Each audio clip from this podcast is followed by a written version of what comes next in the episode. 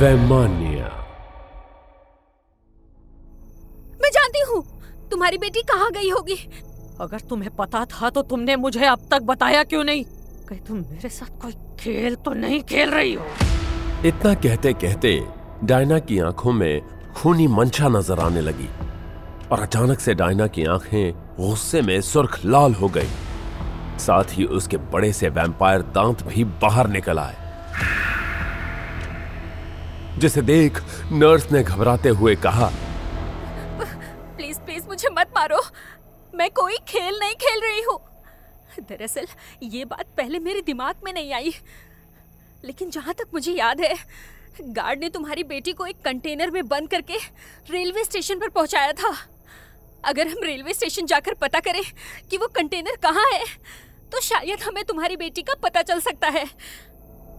Diana बुरी vampire नहीं थी और ना ही उसे खून खराबा पसंद था, लेकिन इंसानों पर भरोसा करना वैम्पायर्स की फितरत में ही नहीं होता। और यहाँ तो बात डायना की अपनी बेटी की थी, तो उसका गुस्सा होना लाजमी था। बहरहाल नर्स की बात सुनते ही डायना का गुस्सा शांत होने लगा और वो फिर से इंसानी रूप में लौट आई और नर्स को लेकर तुरंत रेलवे स्टेशन के लिए निकल गई। वहां हॉस्पिटल में किलविश की नजर गार्ड के कटे सिर और धड़ पर पड़ी, जिसे देख किलविश को डायना तक पहुंचने का रास्ता साफ साफ दिखाई देने लगा। जब डायना ने गार्ड को मारा था तो उस दौरान छीना झपटी में डायना के कुछ बाल गार्ड के हाथ में आ गए, जो अब भी उस गार्ड के सिर कटे धड़ की उंगलियों में फंसे देख किलविश ने तुरंत उस गार्ड के खून से जमीन पर एक अजीब सा नक्शा बनाया।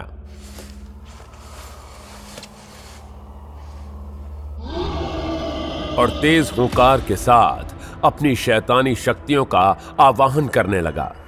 देखते ही देखते अचानक से हॉस्पिटल के आसपास का माहौल बदलने लगा।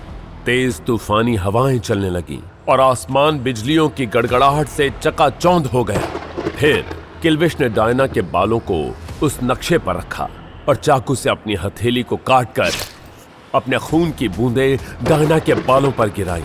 जैसे ही किलविश के खून की बूंदें डायना के बालों पर गिरी, वैसे ही अचानक से डायना के बाल जलने लगे और उस नक्शे पर कुछ आड़ी तिरछी लकीरें बनने लगी। ये सब देखकर किलविश के साथ आए उसके भरोसेमंद वैम्पायर दोस्त शाकाल ने चिल्लाते हुए कहा, ये तुम क्या कर रहे हो किलविश? तुम खुद को रक्त बंधक श्राप में बांध रहे हो, इससे तो तुम डायना के खून से बन जाओगे और इसका नतीजा तुम्हारी मौत भी हो सकती है। नहीं किलविश, रुक जाओ, मैं तुम्हें नहीं करने दूंगा। लेकिन अफसोस अब तक बहुत देर हो चुकी थी और किलविश का टोटका पूरा हो चुका था। दरअसल किलविश ने अपनी शैतानी शक्तियों से खुद को डायना के साथ एक बहुत ही भयानक रक्त बंधक श्राप में बांध लिया था, जिसके चलते उसे डायना तक पहुंचने का रास्ता तो मिल गया था, लेकिन साथ ही साथ अब वो डायना के खून से भी बंध चुका था, जिसका मतलब था कि अब से डायना की हर चोट और हर तकलीफ को किलविश को भी सहन करना पड़ेगा। साथ ही साथ अगर कभी डायना की मौत हुई तो किलविश भी उसी के साथ हमेशा हमेशा के लिए मौत की नींद सो जाएगा।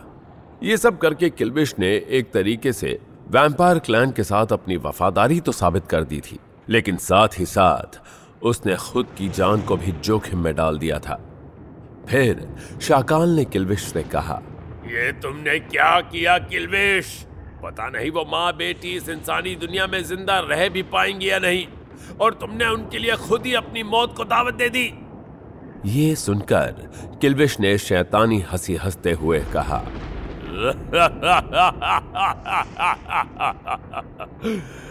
नहीं शाकाल, मुझे कुछ नहीं होगा, क्योंकि तुम डायना और जॉर्जिया को नहीं जानते।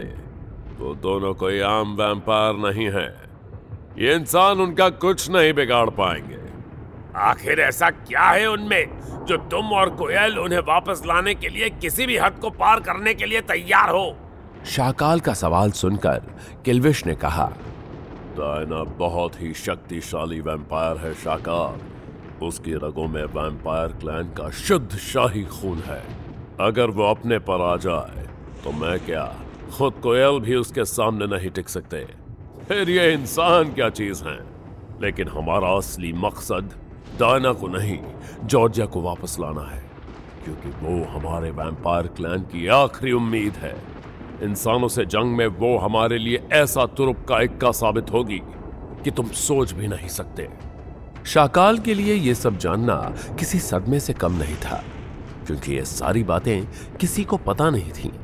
लेकिन फिर अचानक से शाकाल ने कुछ सोचते हुए कहा, और अगर हमारे जॉर्जिया तक पहुंचने से पहले ही वैम्पायर हंटर्स जॉर्जिया तक पहुंच गए तो?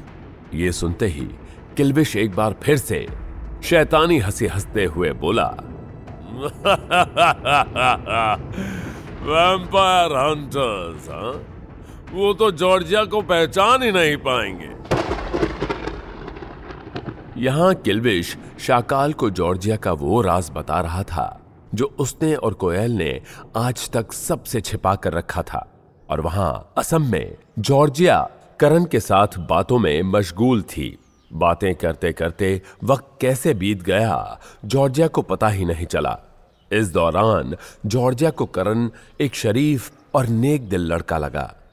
अगर वो चाहता तो जॉर्जिया को अकेले देखकर उसका फायदा उठाने की कोशिश कर सकता था, लेकिन उसने ऐसा कुछ नहीं किया। शायद यही वजह थी, या फिर शायद ये पहली बार था जब जॉर्जिया ने किसी इंसान के साथ इतना वक्त बिताया था। कहा नहीं जा सकता, लेकिन बातों बातों में न जाने क्यों जॉर्जिया खुद को करण की तरफ आकर्षित महसूस करने लगी। इसीलिए उसने तुरंत करण से अपना ध्यान हटाने के लिए कहा, अगर तुम्हें कोई प्रॉब्लम ना हो तो क्या मैं तुम्हारा वॉशरूम इस्तेमाल कर सकती हूँ? ये सुनकर करण ने तुरंत हामी में सिर हिलाते हुए कहा, हाँ हाँ बिल्कुल। इतना कहकर करण ने अपनी अलमारी खोली और उसमें से एक टॉवल निकालकर जॉर्जिया के हाथ में थमाते हुए कहा, अगर तुम चाहो तो नहाकर फ्रेश हो जाओ, फिर मैं तुम्हें रेलवे स्टेशन छोड़ाऊंगा, वहां से तुम्हें केरला के लिए ट्रेन मिल जाएगी। जॉर्जिया ने हल्की मुस्कुराहट के साथ करण के हाथ से टॉवल लिया और पलटकर बाथरूम की तरफ जाने लगी। फिर अचानक से उसे कुछ दिखाई दिया और वो एक झटके से पलटकर तुरंत अलमारी की तरफ देखने लगी। वहां कुछ ऐसा रखा था जिसे देखते ही जॉर्जिया की रूह कांप उठी और उसके पसीने छूटने लगे। उसने हकलाते हुए करण से कहा, ये ये क्या है और ये तुम्हें कहां से मिला? वहीं दूसरी ओर विनय अपने कुछ साथी वैम्पायर हंटर्स के साथ हॉस्पिटल पहुंच गया और वहां का नजारा देखकर उसकी आंखें फटी की फटी रह गईं। हालांकि किलविश और बाकी वैम्पायर्स तो वहां से जा चुके थे, लेकिन हॉस्पिटल पूरी तरह से जंग के मैदान की तरह लग रहा था। चारों तरफ मरीजों की लाशें बिखरी हुई थीं और हर जगह खून के छींटे फैले हुए थे। दरअसल किलविश के साथी वैम्पायर्स वैमानिया जाते हुए अपने साथ वैम्पायर सैनिकों की लाशें तो ले गए थे, लेकिन जिन मरीजों की जान उन वैम्पायर सैनिकों ने ली थी उनकी लाशें अब भी वहीं थीं, जो चिल्ला चिल्ला कर वहां हुए हादसे की गवाही दे रहे थे। ये सब देख विनय ने तुरंत अपने साथी वैम्पायर हंटर्स से कहा, वो वैम्पायर ज्यादा दूर नहीं गए होंगे, तुम लोग जल्द ही इन लाशों को यहाँ से हटाओ और इस जगह को पूरी तरह से साफ करके हॉस्पिटल को आग लगा दो। अगर आम इंसानों तक इस पूरे हादसे की खबर पहुंची तो कयामत आ जाएगी और हर तरफ अफरा तफरी मच जाएगी। मैं कमिश्नर साहब को फोन करता हूं, वो इस मामले को संभाल लेंगे। इतना कहकर विनय उस पूरी जगह की जांच करने लगा। तभी अचानक से उसे किलविश के किए टोटके के निशान नजर आए और उस टोटके को देखते ही विनय ने कहा, तीन सौ साल पुराना रक्त बंधक श्राप का टोटका?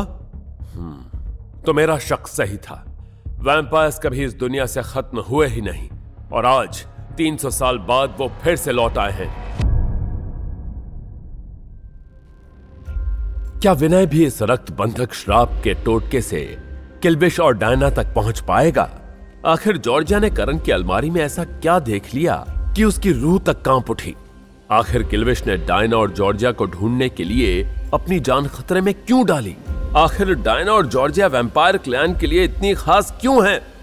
और आखिर वैम्पायर हंटर्स जॉर्जिया को पहचान क्यों नहीं पाएंगे? आखिर क्या है जॉर्जिया के अतीत का राज?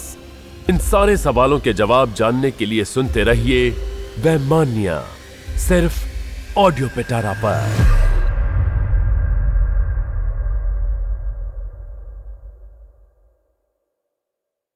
ऐसे ही इंटरेस्टिंग पॉडकास्ट और ऑडियो स्टोरीज के लिए सुनते रहिए ऑडियो पिटारा। ऑडियो पिटारा सुनना जरूरी है।